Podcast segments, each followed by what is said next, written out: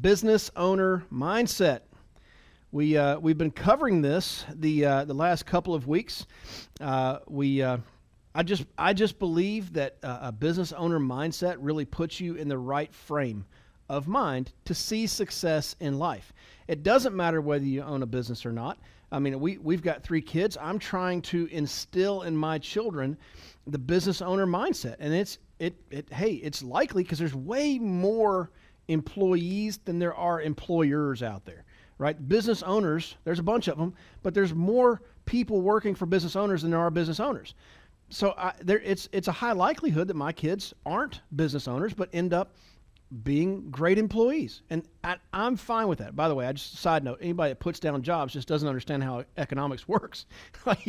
Don't slam those.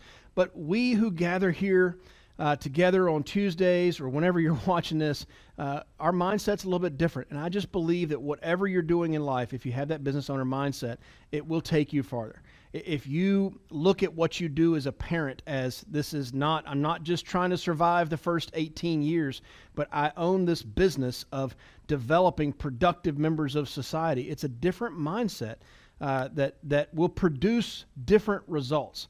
I don't think parenting is a prison sentence.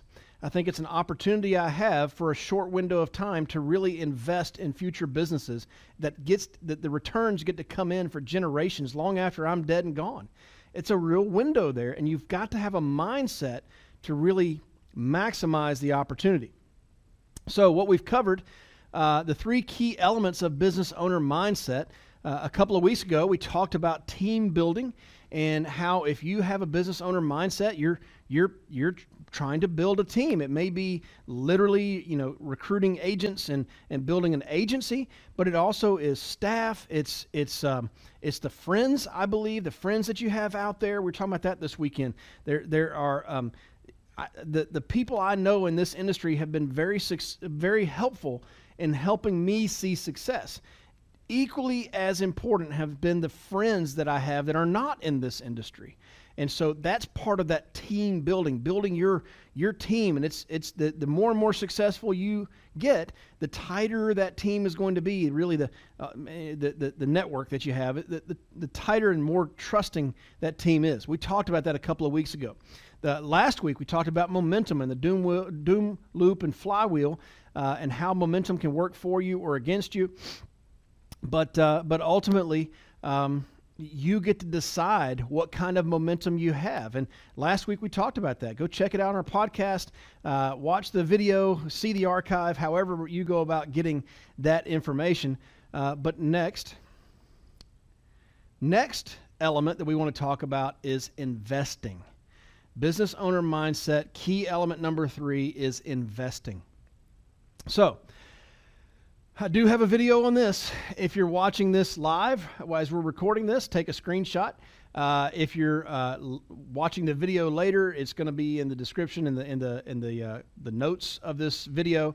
This link is going to be. If you're listening to this later, it's going to be the notes. It's we want to get you this link, but it's training I do on budgeting part 1 and 2. It is very specific to our business and how Heather and I budgeted for our business, and ultimately how I then was able to budget working myself out of the personal production field so that I could focus on building the business and not have to focus on generating that cash flow by going out and making sales.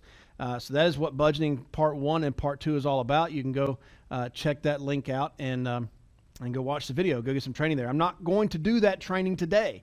Those who've seen me do budgeting and investing talks are like, oh, I've seen this talk 1,000 times. Nope, I'm shocking you. I'm not covering that today. I will show you some slides from it.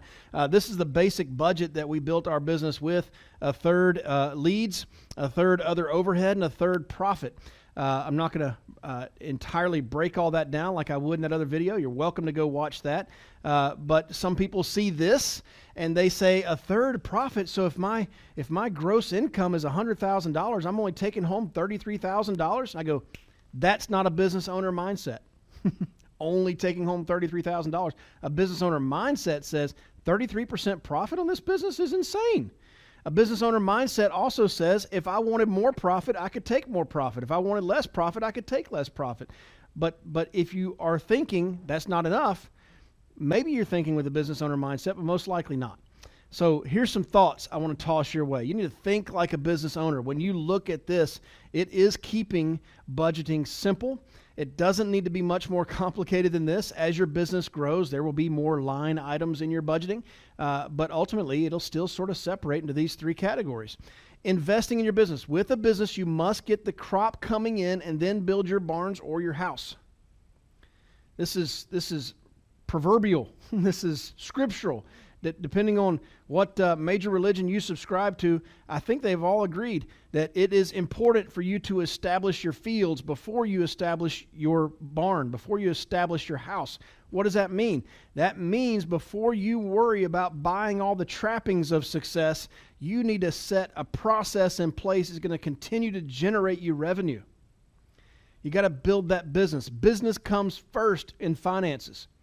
That's a tough thing for people to really grasp onto, but it's a key piece in becoming a business owner mindset of just saying, you know what, that the money that I have in my hands right now, I can go buy a TV, I can go buy a car, I can go buy a new house, or I could invest in my business and get a bigger return. Delayed gratification. Man, oh man. Do we believe in delayed gratification? We will put something off. And look, initially, delayed gratification for me was basically essential. Delayed gratification, like when we first got started in business, if we didn't delay gratification, I didn't have money in the budget. I didn't have capital in the budget for next week to continue the business. I tell this story often, but we had friends in the townhome complex that we lived in early on that would come over with a DVD. And this is back in, 2000s, early 2000s, but they'd come over with a DVD and go, hey, you want to watch a movie? We're like, we don't have a DVD player. We have VHS. If you got a cassette, a VHS tape, we could watch that. They're like, why don't you have a DVD player? Well, back in those days, like $500, $600, $700 for a DVD player back in those days. Some were even $1,000. And they're like, hey, you should just get one of those. Well, I had the choice.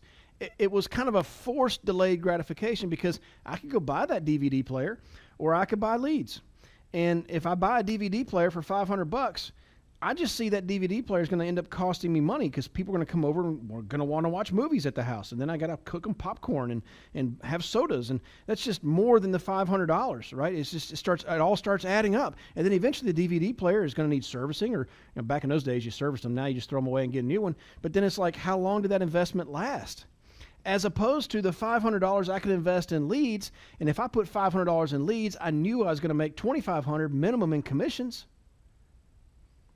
What makes more sense? Spending $500 on something that's going to cost me more money or investing $500 in something that's going to return me 5X? Hello? So our initial delayed gratification was intentional. Then it got to be where, hey, listen, I am commission only. The business, I don't know every week exactly what our company is going to get paid. It fluctuates by sales. Sales go up. Commissions go up, sales go down, commissions go down. I have a rough idea, and we budget based on a rough idea. But a lot of our delayed gratification even today is like, hey, you know what? I'm not living with a scarcity mentality, but I do need to plan for tomorrow. And I could go buy XYZ expensive item now, but then if the commissions don't come in for the next month, I'm going to want that money back so I can invest back in my business because that's going to generate the greater return than this expenditure. So delayed gratification, I like setting it up where if we want to get something, we make it a goal. Like, let's do this and then we can get that. Mentality to build a business, not necessarily working 9 to 5 for $50,000 a year. You have to get out of the mindset of getting a paycheck. You are investing, taking a risk, not certain of the return. If you're a business owner and your business owner mindset, if you have that, you're not showing up for work at 9 and leaving at 5. It's a 24-hour-a-day thing.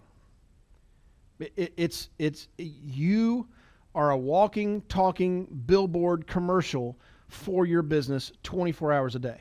There's no punching a clock. It's like Well, Fitz gets into the, I mean, right now I get into the office, what, 9:30 or so? I get out of here about 5:30. Well, Fitz is working banker hours right there, 9:30 to 5:30. If you really think that those are the only hours I work, you're insane, because I'm a business owner. And I know a lot of people who are business owners, and they don't just work 8-hour shifts with a 30-minute lunch in between. They don't do that. It's nonstop, 24/7. Well, Fitz, I'm going to need a break. Yes, I agree. You're going to need a break, and we could talk about balance another time. But you got to get out of the mentality of I'm punching a clock to get a paycheck. Instead, I am building something that could last generations. Most jobs are gone when you die. You can't pass that job on, most of them. There may be exceptions. But the business is something that could be for generations. You're building something. You're building a city, old school, ancient city walls that you're building that's going to be, you know, a couple thousand years from now. Those walls are still here and people still visit them. Like, that's a different mindset than I'm punching the clock 9 to 5. Invest first in the business. Well, Fitz, I really heard about that Bitcoin stock. I think I might buy some Bitcoin. Man. People have been asking me about Bitcoin lately. I mean, I don't know. It sounds like it's small coin. Bit, I don't know. I mean, is it like a coin that bites you? Maybe it does. Maybe it bites you right in the rear. I don't know. But what I know is when I invest in my business, I know what that looks like. You know, it started off, I was investing in leads, and I went and took those leads, and I quintupled my money. I could see that, or I would run ads and get people to respond off of those, and I could go, you know, get them up and productive, and brick by brick, layer by layer, I was building up those walls to that fortress of a city that I was trying to build. It's going to last for thousands of years. You got to invest first in your business. All right. The next slide I have in the training I do there is just kind of breaking down investing in the different lead types. There are a lot of different lead types. Even from when I originally started talking about budgeting, you know, we don't just generate leads internally. We have external vendors. There's a million different leads out there. And I'm never shy to try leads. I am shy to keep investing in something that's just not working. But, you know, we have a lead type called A3 leads. And I was talking to an agent last night. A3 leads, listen, I remember a few years ago, we had a handful of agents that were buying A3 leads for a couple of dollars and then getting annuity sales off of those, because by the time it's an A3, maybe somebody in the industry has sold that client insurance, but they didn't ask them about their safe money. They didn't ask them, hey, somebody showed you how to get that tax-free retirement. I mean, when you retire, did you want to pay taxes or not pay taxes? Nobody's asking those questions out there. Most agents today are going out there and making the sale that's making the pennies, and they're forgetting the dollars. I've known people who get lower, less expensive type of leads, and all they're looking for is the dollars. Why not? Explore a little bit. The investment is bigger on the front end than it is on the back end. When it comes to leads and investing in leads, listen, we can go through all the different lead sources that are out there and blah, blah, blah. Watch the video. I talk about that more. But when you're first getting started in the industry, it does take a little more capital. Ask anybody who's ever started a business. It takes a little more out-of-pocket capital to get things up and going than it does down the road once it's generating capital for you. Here's what that looks like in our business. Initially, maybe you're putting $300, $400, $500 a week into leads. If you're spending $300, $400, $500 a week in leads, 12, maybe 18 months down the road, you really should be in a position where you don't have to buy leads anymore. But Fitz, wait a minute. I know some good producers working with you right now, Fitz, that aren't in that position. They've been with you 10 years. They're not 100% referral or current client based. I agree. I think we can do better. I'm raising the standard. I'm raising the standard because I just believe. I mean, I look at the clients that we have in our database and I go, oh my gosh.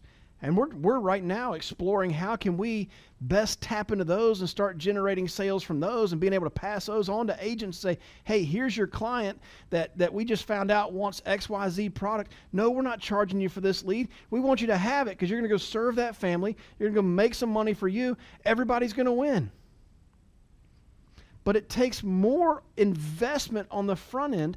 But once you've made that investment and you're working it properly, you're asking for referrals, you're showing prescription discount cards, you're getting the ERS, you're getting all that, you're getting green sheets, and you're getting current. You're going back and serving current clients with additional products. It is a full-time career just serving your clients. Once you get 400, 500, 600 clients, it's a full-time career just serving them and who they know. You won't need leads down the road, but you do need it to get it up and off the ground. Compound your investment. Buy assets that create more assets. If you're watching this right now and you are somebody who is recruiting to build a team, an agency, a massive empire that's worth millions and millions and millions, understand, like, the way I look at recruiting, for example, I don't look at it as I spent this much, where's my return? That's more of the I worked from 9 to 5, where's my paycheck? That's more of that mentality. I'm thinking more in terms of I'm building something here. This week I may spend $600 in advertising. And this week I may not get any recruits off of it. And if I am the 9 to 5 paychecker, I'm going, where's my return? I put my money in. But I'm not. I'm a business owner. I'm a builder, and I'm thinking in terms of I'm going to keep doing that. I'm going to do it. I'm going to do it. I'm going to do it. I'm going to do it over and over and over and over. And I don't know how many tons of dirt I got to run through this machine to get that little bit of gold out, but I'm gonna, because the gold is worth it, baby. Just that simple. So when I am hiring, I'm looking at who can I hire that's going to turn around and multiply my investment in that person. If I'm investing time and effort and energy into this person, I want the return to be multiplied, not 1 for 1. And that's what it looks like when you're buying assets that create more assets. Last slide in the budgeting talks about investing in other overhead, training expenses, recruiting ads, office space, staff. Here's some notes on it. Credit card or ads? That was a choice I made in the early days. If I had a choice of paying off some debt or I had a choice in running more ads, I ran more ads. Why? Because I'm trying to buy assets that create more assets. And eventually what I knew would happen is eventually what did happen, and that's when I started getting overwhelming rewards, overwhelming returns. And so that it was no longer a choice. I just pay I can pay the credit cards off and run the ads. But when I had a choice, I put money in the ads. Why? Because paying money off of a credit card, maybe it's 28% interest you're saving. That's awesome. But if I invest in leads, let's say I owe $500 on my credit card, and I pay that off, and that's 28% interest I'm saving, which is like making 28% on your money. Got that?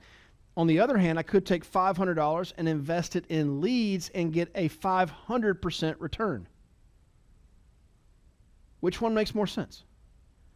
28% return or 500% return? Which would you rather have? If anybody says 28%, they're not being honest, because I don't think anybody's that dumb. 500% return is bigger than 28% return.